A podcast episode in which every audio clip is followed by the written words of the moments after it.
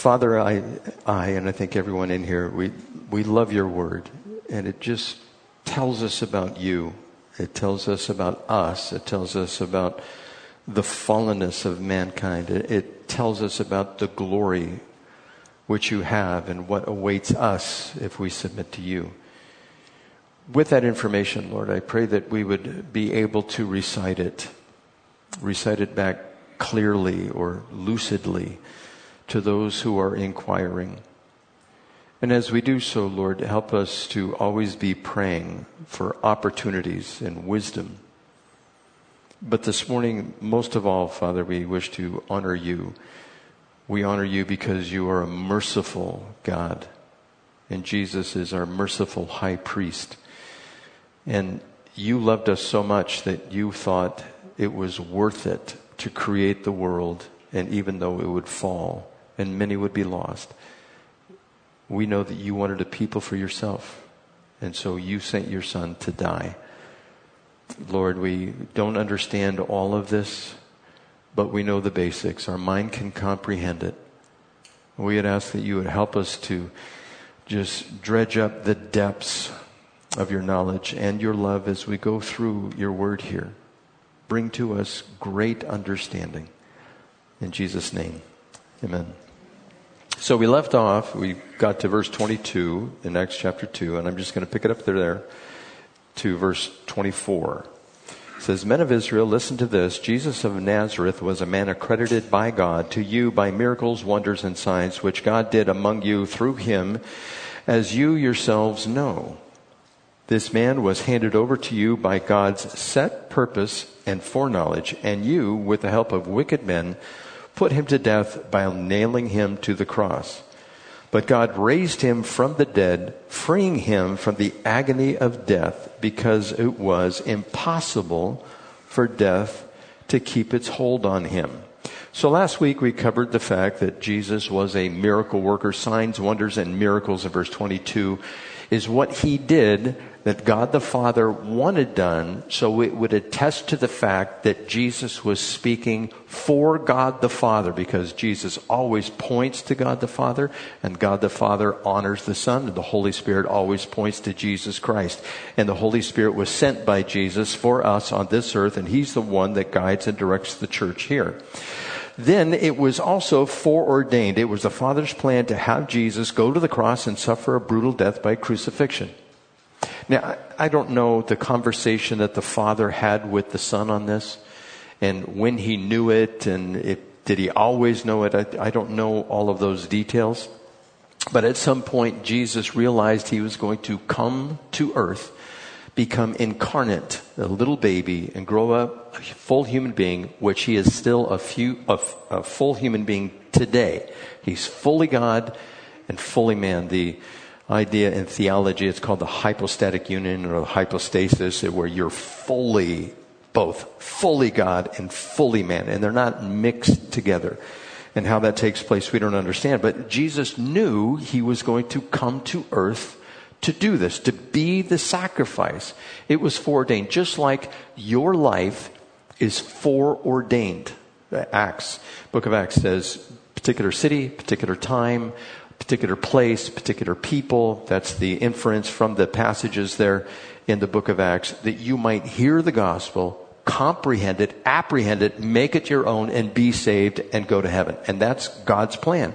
And for everybody on earth, there is a plan that they get to understand who God is. First by creations, Romans chapter 1, and that's called general revelation. And then if you want to seek after God, then comes a special revelation that God will reveal himself to you if you're seeking after him. This is a promise for those in the world. So it was God's foreordained plan. And we know that this goes back to the book of Genesis, before Jesus was ever born, and in the book of Psalm, this plan was given to us, and it was given to us in somewhat of a cryptic uh, form. What I mean by that, in Genesis chapter 3, it talks about Satan and the Savior, Jesus Christ. And again, it's cryptic. You can't really understand it back when Genesis is given, but looking back from the New Testament to the Old Testament, you can understand it. And it reads in verse 15, chapter 3. And I will put enmity between you and the woman and between your offspring and hers. He will crush your head and you will strike his heel. What that refers to is the crucifixion of Jesus Christ. He will be killed, but he will not remain dead. He will rise from the dead, but Satan is going to be utterly crushed. So this is the first inkling that we get that there's going to be a battle between Satan and his hordes and his minions and Jesus Christ. And Jesus is going to win. He's going to win the battle. This is also telescope for us in Psalm chapter 22. If you're not familiar with this particular psalm, and King David wrote it, he was a prophet. See if you recognize this from the New Testament. And this is in the Old Testament. It says, My God, my God, why have you forsaken me? Why are you so far from saving me? So far from the words of my groaning. In verse 7 it says, All who see me mock me. They hurl insults, shaking their heads. Verse 12 through 18 says, Many bulls surround me, strong bulls of Bashan encircle me, roaring lions tearing their prey, open their mouths wide against me. I am poured out like water, and all my bones are out of joint. That would refer to crucifixion. My heart has turned to wax, it has melted away within me. My strength is dried up. And by the way, when he says his heart has turned to wax, that is where the pericardium fills with fluid. You know, Jesus was uh, struck in the lower rib cage and outflowed blood and water and because he had a heart condition on the cross. That's what was going on. And it says in verse 15, My strength is dried up like a potsherd, my tongue sticks to the roof of my mouth, and you lay me in the dust of death. Dogs have surrounded me, a band of evil men has encircled me, that would have been the Romans. They have pierced my hands and my feet. I count all of my bones. People stare and gloat over me. They divide my garments among them and cast lots for my clothing. And so this was a prophecy concerning the crucifixion of Jesus Christ giving thousands of years before. And yet here's Jesus fulfilling these things in the first verse. My God, my God, why have thou forsaken me? Why have you forsaken me? That's what Jesus said on the cross. So the Jews at the time would have recognized that he was quoting Psalm 22 and that had significance, especially with the signs, wonders, and miracles. They should have understood, and I think many did, that that was the Messiah. They just didn't want it. They said, no, absolutely not. You know, this last week I was going through Jeremiah, Lamentations, part of Isaiah, and Ezekiel. I listened to it, uh, and I go through the Bible on audio. And it got to one part in Jeremiah towards the end. I, I think it was chapter 42. I'm, I'm not quite sure. But after everything had happened, Nebuchadnezzar had come in and he had taken over Israel, destroyed everything there. There was a remnant left behind. And that remnant who was left behind came to Jeremiah and they said, we want to do whatever the Lord wants us to do. Will you please inquire of the Lord what he wants of us and where he wants us to go? Does he want us to stay here in Israel and be the remnant or does he want us to go elsewhere? And he, he, they said to Jeremiah, whatever the Lord says, that's what we'll do. So Jeremiah goes away for 10 days. He comes back and he goes, Well, you need to settle in this land. You need to be the remnant, and this is a time of testing for the nation of Israel, and the Lord will bless you, and you will be fine. But if you go to Egypt, you will be killed by the sword. And once these people heard this, and of course I'm condensing all this down, once the people heard this, they turned to Jeremiah and said, You're a liar. Because Jeremiah had gone on to tell him, But you're not going to do that. You're not going to stay here. You're going to go down to Egypt and you know what your fate's going to be, but you're going to do it. So you liar, because they wanted to go to Egypt. And so they went to Egypt. And you can only imagine what happened to them after that. And they would not listen to God's word. They would not listen to God's prophet. And Jeremiah was right the whole time saying that Nebuchadnezzar is going to come in and this place is going to be destroyed. And they had other prophets saying, no, prosperity awaits us. And Jeremiah said, ain't no way, no how. Technical language there. That's, that's what he told them. And, and they would not listen. Their hearts were so hard. They were so stubborn and they would not cease in their own beliefs and their own desires. And, and so the wicked men, it talks about in verse 23, Peter condemned the Jews who were assisting in the crucifixion of Jesus Christ, and the people he was really referring to there were the leaders of the Jews. Now, Annas and Caiaphas, those were two high priest at the time. Annas was deposed by the Roman government. They didn't want him in the position of high priest.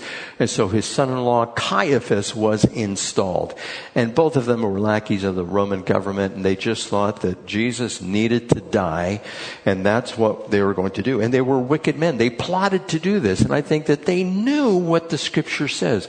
I'll bet there were some people in the Sanhedrin, the priestly caste that were saying, you know, he's doing all these things in the Old Testament. And for them it would have been the book of the law, they would have said, look, he's doing this. This is what the scripture says. He is witnessing to the word and he is a true and faithful witness. I'm sure, now that's Bill's version of what history happened, you know, but I'm sure that's, that's what they said. And then the high priest said, no, it's not going to happen. And they're going to be condemned for it. We will be there to see the judgment on these individuals we will know how they end up. Now, when it gets to this point of God planning the crucifixion, God the Father planning the crucifixion of Jesus, why did it have to be Jesus? Now, this is, I'm going to give it to you in theological terms, but kind of in a story form. why couldn't it have been somebody else? Why couldn't have somebody come forward and made a sacrifice for our sins. After all, the entire Old Testament is set up for that purpose to make atonement, and atonement is a covering for our sin. Well, first, Jesus is the second person of the Trinity. We hold that the Father, Son, and the Holy Spirit are all God. I believe in the Trinity. I will never believe anything else. Churches that do not believe that are simply cults. That's one of the cardinal doctrines of the Christian faith. If they don't believe in the Father, Son, and Holy Spirit all being God, but all having a, a separate personality, then they are a cult. Now, the first sacrifice that was ever made was made in the book of Genesis. If you recall, Adam and Eve were told by God, you can eat of any tree in the garden. And all of them looked good. They all had fruit that they bore in their season and they could eat of that. And God says, there's just one thing you cannot do here. Eat of the tree of the knowledge of good and evil. You can't eat of that tree. And of course, we know that Eve was deceived. She took a bite, gave it to her husband. He took a bite and they fell and all of a sudden they go, we're naked. And they didn't know exactly what to do and they started hiding and they go, look, fig leaves, the leaves are big. And they sewed them together and they covered their nakedness, atoned, so to speak, their nakedness in their physical body. Jesus shows up. He says, where are you? And of course, the woman said, the serpent beguiled me and I ate. And then Adam, or Adam was first. What happened? You know, what went on here? The woman, Lord, that you gave me. It was the woman.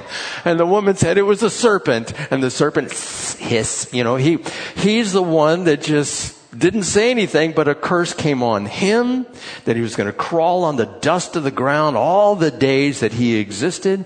And the woman, she's going to have a heavy labor and childbirth, lots of pain and expectation, fearful expectation. And the man, by the sweat of his brow, he will make the land produce. Their sin was still not forgiven. And with this, it, it, it's the idea, well, what do they do? And God's told them in the day that you eat thereof, King James, you shall surely die.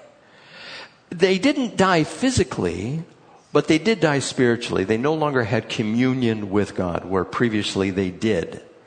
So, how does a righteous God rectify this? Because he is a just God, and for every sin, I need to digress a little bit. God has given them a command not to eat. And they violated that, and that's called sin. So anything that God says we are to do, we're supposed to do, and anything that we're not supposed to do, we're supposed to avoid.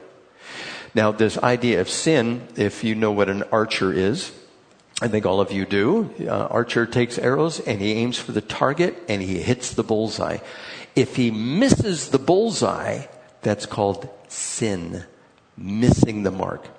Adam and Eve missed the mark. They didn't do what God asked them to do. And God is the one who declares what sin is. He sets the standard for everything right and wrong.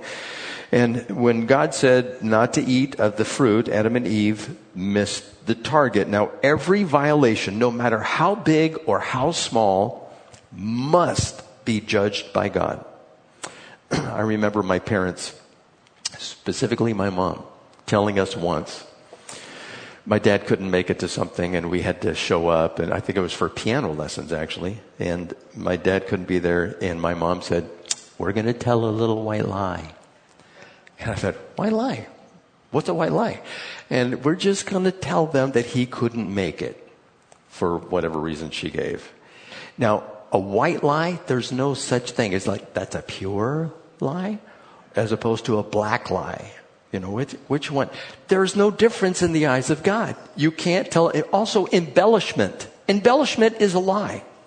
When, when you embellish, you make things seem more grandiose or uh, just more flavorful and you put more descriptive adjectives in there than actually what took place, right?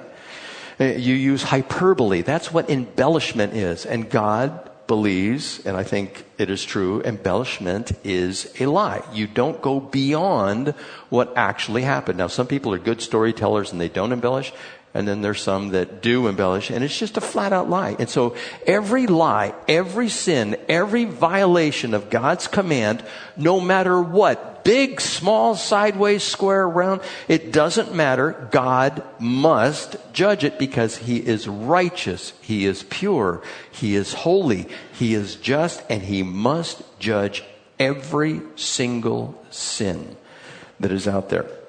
And so, how does this happen? If God always judges sin, and according to the scriptures, we know this, that there is no forgiveness of sin or remission of sin or atonement for sin unless blood is shed. And we know from the Old Testament that the life of a thing is in its blood. And so blood has to be spilled in order to have forgiveness of sin. Now you might ask, why? Why is it like that? I don't know. I, am honest. I, I just don't know why it is like that. But how does this get solved? Well, first we know God is a God of love. He's a God of mercy. He's a God of forgiveness. All of those things, and He's absolute in that. He's all forgiving. He's all merciful. He's all love. How do you reconcile that with all just? Because He has to judge the sin but he is going to be loving, merciful, and forgiving as well. How do you put those things together? Well, in light of this, God can judge the sin of Adam and Eve, condemn them, and yet turn around and forgive them when his justice must be satisfied. How does this take place? We know that from Hebrews chapter 9 verse 22, there is no forgiveness of sin without the shedding of blood. And in creation, like I said, all life is contained in the blood of the animal or the human being. Even though Adam and Eve had fashioned clothing from fig leaves and it covered their nakedness, there was no covering for sin, only for their nakedness. There was no forgiveness of the sin of disobeying God because they ate of the fruit. So God, who's a loving God, who knew this was going to happen, he had a plan. Now, Jesus made the sacrifice in Genesis chapter 3. And the sacrifice he made, he had to kill an animal or animals because it says he clothed them with skin. And that word for skin in the Hebrew is a leather type garment. It's a skin of an animal. And to do this, the blood of the animal had to be spilled now, as we get later into the text of Scripture, we know that these animals were killed. Their blood was sprinkled on the horns of the altar, and once a year, at least, on the Ark of the Covenant, which had the mercy seat, which was no seat at all. It was just in the middle of the two cherubim on top of the lid of the uh, in the Holy of Holies or the Ark of the Covenant. That's what took place. And so, with that blood, there was a covering that took place, the covering that came from the sacrifice of the animal's blood. But it could never take away the sin. There's still the guilt of the sin which is there. And Hebrews 10 verse 4 it says, because it is impossible for blood of bulls and goats to take away sin. So we know scripture says you can't remove the sin with the blood of the animals. But it did provide a covering, a temporary appeasement. God could look at the people and say, okay, I'm not going to judge you yet, and I'm going to work with you.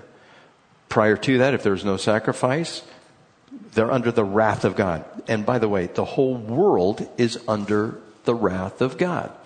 Now, when it comes to Adam and Eve, they sinned, but how did the sin get to us? Well, it's called the original sin. Because they fell in their nature, everything was corrupted in them. The world was corrupted. The universe was corrupted. Everything that is in it has been corrupted.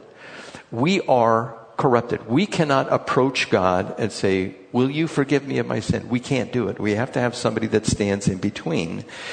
Now, another concept with this is guilt. When a child is born, that innocent little baby is guilty. And some people say, well, if I lived a life and committed no sin, then I'd be able to go to heaven. And that's not true because even the little baby has a sin nature. That nature is not pure. And my own little grandchildren, my grandsons, you know, they do things on a semi-regular basis, and Patty would know this more than I would. Uh, I, I, did walk into the room, the kitchen the other day, and I heard uh, the oldest little grandson. He said, "No." And I'm going, oh, what's going on? Let me go check this out. He was telling Grammy no. And Grammy goes, that's not the right response, you know, to, to him. Uh, and, and I saw this little video of a kid. He was just. He looked like he was about two and a half years old. And the mom is recording this, and the little child walks up and he just has this scowl on his face. I'm going, what's going on with this? And she hands him a ladle, you know, like a soup ladle. And so he grabs it and he turns around. He starts walking into the other, he's kind of waddling still, walks into the other room and it looks like he has a younger sister, walks right up to her and bops her on the head. Just, and you're going, where did that come from that he would have that sour attitude? It's sin. Sin is on the inside. You don't have to teach a child to be bad. You don't have to teach adults to be bad. You have to teach them how to be good because we have a fallen nature. The people that say, oh, children are sinless, they're so pure, I'm sorry, you have been deceived by the deceiver out there. Children are sinners just like everyone else. That's why God goes through the book of Proverbs and says, these children, they need discipline. You have to discipline, set them on the right road, train them to do what is right. And, and so this, this sin is there, but this guilt, it's two prongs. Guilt is two prongs. One, you feel guilty. You feel like, oh, I, I did wrong. And you knew you were going to do wrong and you did wrong and now you feel bad for the doing wrong. And it's terrible to carry that guilt. But then there is also a judicial form of this where you are guilty before God. You are in the penalty box and you are deserving of God's wrath. Just like I am, everyone is. Everyone is deserving of God's wrath. And so that's guilt. And when the first couple sinned, they became guilty. They felt like, we've done wrong. And that's why they covered themselves with the fig leaves. But remember, God requires a payment for this sin. And as I told you, blood and animal, blood from animals is not sufficient to wipe away the guilt that we have because of sin. It can't do that. So then there's this sacrifice. The payment that God always requires is a perfect sacrifice. And I just explained we are all fallen. Every single one of us is fallen. And God wants not only the sacrifice to be perfect, but He wants the presenter to be perfect if you have sinned against someone, just like the scripture says, we're to go to them and we're to reconcile. We're to correct it. And vice versa. If we know that somebody has something against us, that we have sinned against them, we're to go to them. We're to correct it. In God's case, God the Father, He wants the sacrifice perfect and He wants the person perfect. And it has to be a person that does that. It can't be the animal that goes before God. It can't be any other creature. It can't be an angel. because they do not meet God's standard for offering the sacrifice. Now, since all of creation was at the time corrupted by Adam and Eve, the animals and everything that exists in our universe has been corrupted. Everything is now imperfect. That's why the universe is slowly winding down. That's why we're going from order to disorder. That's why we grow up, grow old, and we die. So, what in this universe could be offered in sacrifice that God would accept for payment for our sin? The answer is nothing. There is nothing in this universe that anyone could bring that God would accept for payment for sin. The only thing that would work would be for God Himself to be the sacrifice and become human because God is perfect. Now, this is why the sacrifice had to be God Himself. Now, Jesus, the second person of the Trinity, He became a man. Now, God is spirit and must be worshiped in spirit and truth. When we get to heaven, we're not going to see the Father, Son, and the Holy Spirit all sitting on thrones. We're not going to see that. We're going to see Jesus Christ. Now, will we understand that God the Father is there and the Holy Spirit is there? Yes we will understand that. But we, in, in past times, especially during the Middle Ages, they would carve little carvings of what the Trinity looked like, and you had the Father, Son, and the Holy Spirit all sitting together on a throne. I don't believe Scripture teaches that. We'll see Jesus Christ. We'll know that the Father is there. We'll know that the Holy Spirit is there. The Holy Spirit lives in us.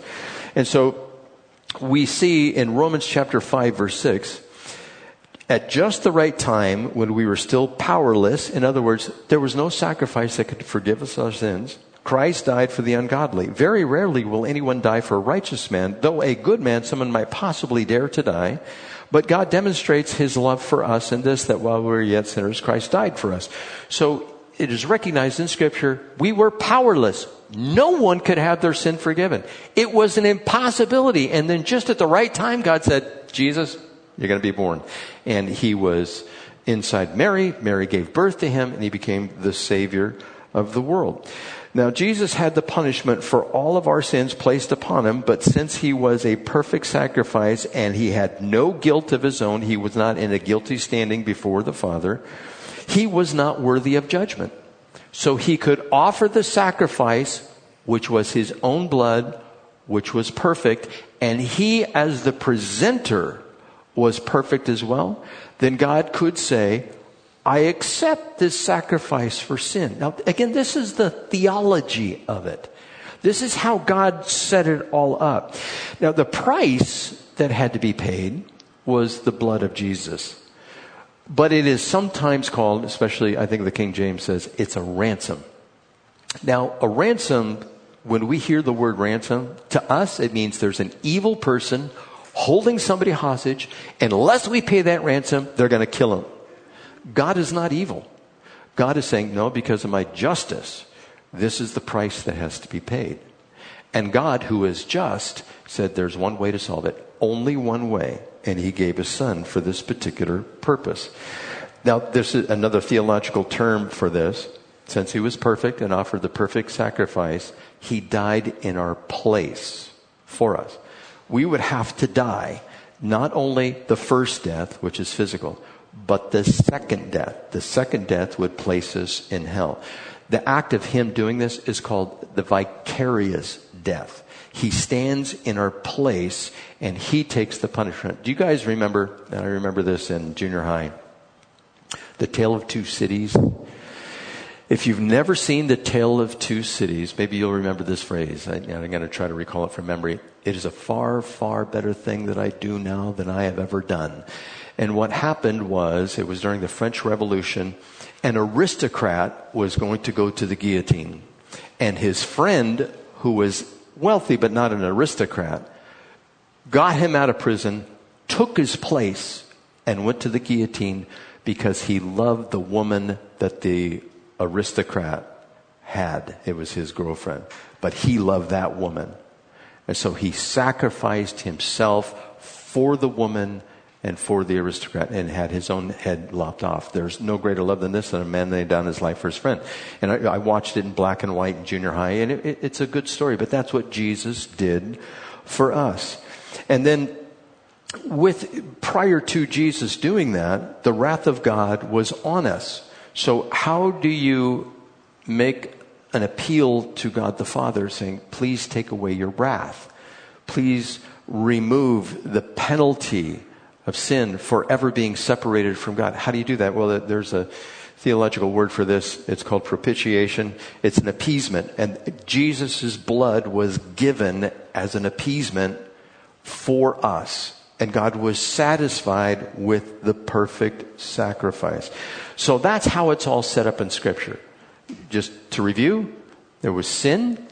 God is just. There must be a payment for that sin, a penalty for it. God's wrath is coming, but it can be appeased by a perfect sacrifice from a perfect person.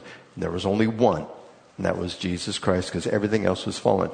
But then, you know, I go through this and I have a, a second question. My second question is why crucifixion? Couldn't it have been something else? Couldn't it have been like through stoning or through hanging? Or even, you know, if, if his throat was cut, why couldn't you do something like that? And you know, I started going back and forth and I read up a little bit what theologians thought and well, first, hanging and stoning wouldn't do because blood had to be shed. The life had to be poured out of the body. So that act, according to scripture, has to take place. And for the theologians who are out there, they, they say they wanted to show the enormity, or God wanted to show the enormity of our sin, and the punishment had to match the sin. How great is our sin collectively in the world. It's so big we can't even imagine. So, what is the worst kind of death somebody could suffer? And how would they suffer in a maximal event, a maximum event? Just the worst possible case. And this idea of an eye for an eye, tooth for a tooth, I'm going to read it to you here. Exodus chapter 21, verses 22 through 25. It says, if men who are fighting hit a pregnant woman and she gives birth prematurely, but there is no serious injury, the offender must be fined whatever the woman's husband demands and the court allows. But if there is serious injury, you are to take life for life, eye for eye, tooth for tooth, hand for hand, foot for foot, burn for burn, wound for wound, bruise for bruise.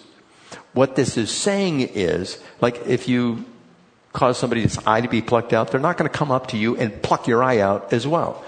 It, it's saying the punishment must match the offense. And so, what kind of punishment could be laid on Jesus that would maximize or be equal to the offense of the sin of the whole world? I don't know of anything greater, anything worse, anything filled with more suffering than crucifixion. And that's what the theologians say that is the reason. I, now, I would like to think that maybe there was some other way that he could have died without so much suffering. Just in my mind, you know, I'm going through this. And that could be true, but I, after reading scripture, I don't think it is. In Luke chapter 22, verse 42, it says, Father, if you are willing, take this cup from me, yet not my will, but yours be done.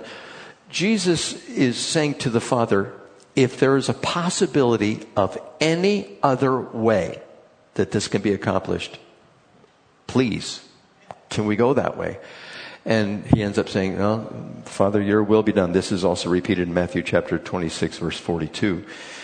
All I know is at the end of this, God is perfect and he only has to do things once he doesn't have to do a redo. He doesn't have to take second best. And so with everything else that I know about him in the Bible, it was the only way that this could happen. it's kind of like when you think about the billions of people that had existed and God wanted to create a people for himself, a people that had a free will, a people that would worship him willingly. How do you do that? without creating the world the way it was. There is no other way. Even though billions of people will be lost, God said, I still want a people that I can love and I will give everybody the opportunity to be loved. All they have to do is receive it. Unlike the people that I told you about in the book of Jeremiah. They refused. They said, no, we're not going to do it. And God says, okay, but I'll take all who want to come. So this is why Jesus went to the cross. Now this was also proven through the Old Testament that Jesus would rise from the dead. Remember, because Jesus was perfect, there was nothing that was holding him down. Death could not keep its chain or its hold on him because that's the penalty for sin and he had no sin in him. In verse 25 of Acts chapter 2, it says, David said about him, I saw the Lord before me because he is at my right hand. I will not be shaken. Therefore my heart is glad and my tongue rejoices. My body also will live in hope because you will not abandon me to the grave, nor will you let your Holy One see decay. And this is referring to Jesus. You have made known to me the paths of lives, life, and you will fill me with joy in your presence. He is quoting here Psalm chapter 16 verses 8 through 11. So we already know from the Old Testament, and the Jews would have known this too, that if he was the sacrifice, he would be rising from the dead. His body would not see decay. Verse 29, brothers, I tell you confidently that the patriarch David died and was buried and his tomb is here to this day. But he was a prophet and knew that God had promised him an oath that he would place one of his descendants on his throne.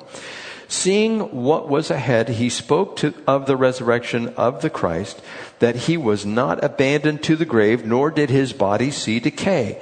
God was, or God has raised this Jesus to life, and we are all his witnesses of the fact. Exalted to the right hand of God, he has received from the Father the promised Holy Spirit, and has poured out what you now see and hear. For David did not ascend to heaven, and yet he said, The Lord said to my Lord, Sit at my right hand, until I make your enemies a footstool for your feet. Therefore, let all Israel be assured of this God has made this Jesus, whom you crucified, both Lord and Christ. Remember the context. He's speaking to the crowd. The Holy Spirit baptized the disciples. They came out, they spoke in tongues. Everybody's gathering around going, What is going on here? And Peter says, Listen. He gets their attention. Listen! And so they all quieted down and he told them, You are guilty. You are guilty in standing. And because of that, they felt emotionally, and the phrase that we'll get to here is cut to the heart.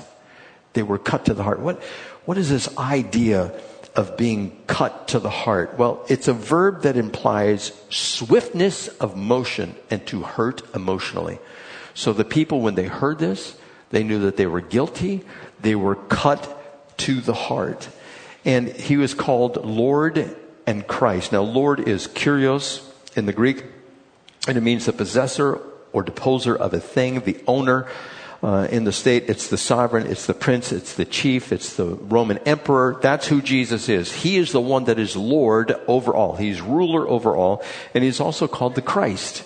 Lord and Christ. Christ is the anointed one, the sacrifice, the one who intercedes in the Jewish language, Hebrew language. It's Messiah or Mashiach is what he's called in Hebrew. He is the one that has been anointed to be the sacrifice, and because of this, he is Lord over all.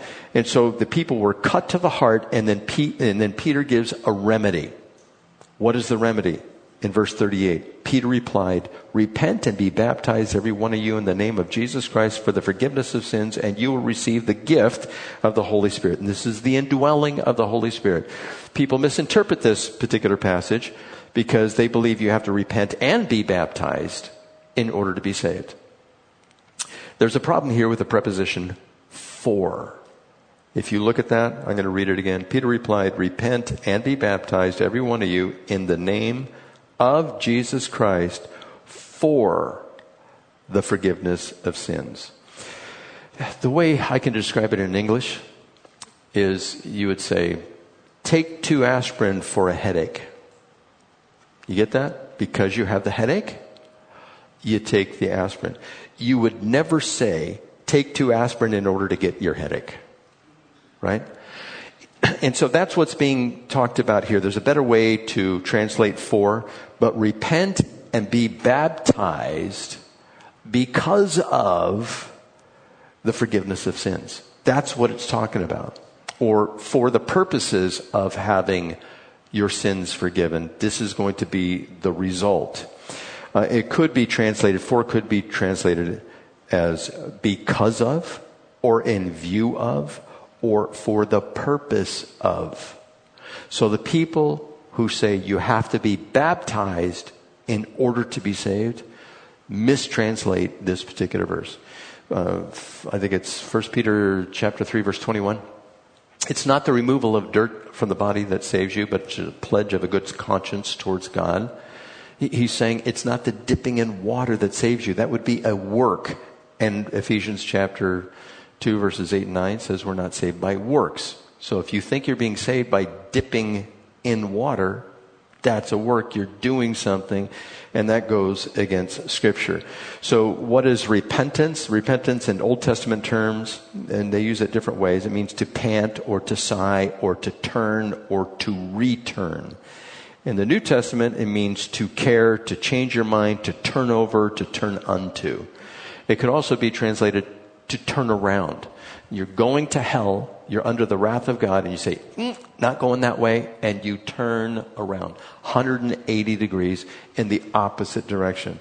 If you were in unbelief, you start to believe. Now, I'm going to give you, I'm going to wrap this up here. There's a psychological element to this. There's the intellectual, emotional, and volitional. Now, I'm going to break that down for you. The intellectual element is the mind. The mind says, and this is repentance, the mind says, I know I can be forgiven. I understand it. I comprehend. I apprehend the truth. I put it right here. I know it. That's the mind. Then there's the emotional element, the heart. I want to be saved. I desire to be saved. Everything within, you know, it's just tough for me and I'm, I have this godly sorrow. I, I want to turn to God and have Him forgive me. So there's the mind, there's the heart, and then there's the will. The will, all three of these things have to work together. The will says, I will submit. Willingly, I lay down. Nobody has to form, force me. There's no jackboot on my neck making me confess that Jesus Christ is Lord. These three work together. That's what repentance is. If you have done these three things, you are saved. If your mind says, I know I can be saved, my heart says, I want to be saved, and your will says, I will bow to Jesus Christ and he will save me. That's what you want. That's what salvation is all about. And if you want to explain that to somebody, you can put it in these terms. Do you believe you're a sinner? If they say, Yes, I believe I'm a sinner, but you have to be able to explain sin to them, a violation of God's moral law. You have violated that. And even if you haven't committed, quote unquote, a sin, the sin nature is still there. You still wish to do evil, so you explain that to them. You say, Do you recognize that there is sin? Yes. Do you want to live forever? Do you want to go to heaven? If they say, Yes, I want to go to heaven, then you must willingly say this prayer and ask Jesus to save you from your sins. You know the verses. Romans 10, 9 and 10. If you confess with your mouth Jesus is Lord, believe in your heart that God raised him from the dead, you will be saved. For it is with your heart that you believe and are justified, and with your mouth that you confess and are saved. And it says in verse 13 of chapter 10 in Romans, For all who call on the name of the Lord will be saved. That's what's required. If somebody is in the church and then they fall away, one of those three things was not in play the mind, the heart, or the will. They really were not full of this will to submit, maybe. They just did it because everybody else was doing it, but they really didn't want to submit. They just wanted to live their own life and not be ruled by Jesus Christ. And their heart was kind of, I don't know, maybe, it sounds good. My friends are there, so I'm going to go there. That's all right. And the mind, well, I'm not convinced. I'm not convinced of the proper theology. You know, Jesus was a good teacher. I don't know that he was God, that he was Messiah. One of those three things is usually lacking or multiples are lacking. So for all of us who have done this, we understand the theology, why it had to be Jesus. But we also understand we play a part in that. And we have to ask Him to forgive us our sins. Once that happens, We're still going to die physically unless the rapture takes place. That's going to happen. We're going to suffer through it. Some people fear death. I guess the one thing to fear is the pain of death. Who hasn't said, I just want to go on my sleep? Or I want to go quickly. You know, I don't want it to be drawn out, long and prolonged illness. Can I just go right away? And everybody wants that, right? But because of the sin that we committed and the laws of decay that have been installed, we don't get that option. Some people do, some people don't. But the end result is heaven forever. No more sorrow, no more pain, no more suffering, no more evil thoughts, not even the inclination to do that which is wrong. It does not even show up in your brain cells that you have when you are glorified. That's what we get to look forward to. And we can have as much cake as we want and not worry about how it's going to affect us. And, and that's the goal. God is going to take care of every need that we have. And of course, you know, we have the millennium to go through and the tribulation that is still in front of us. That, that's all going to work out, but God's going to use us then. So my encouragement to you is if you don't know that you are saved, make sure your mind, your heart, and your will are all for Jesus Christ. Let's pray. Father, we thank you for your word, how you have spelled this out in the pages, how we must be saved, why we must be saved, what is our current state, and what awaits us. You are so good. You are so just. You are so loving, kind, forgiving. May we lift up your name here on this earth, not only today, but for as long as we live and give us so many opportunities to share this with those who are perishing. We'll wait for you to do it, Lord. In Jesus' name, and the church said, please stand.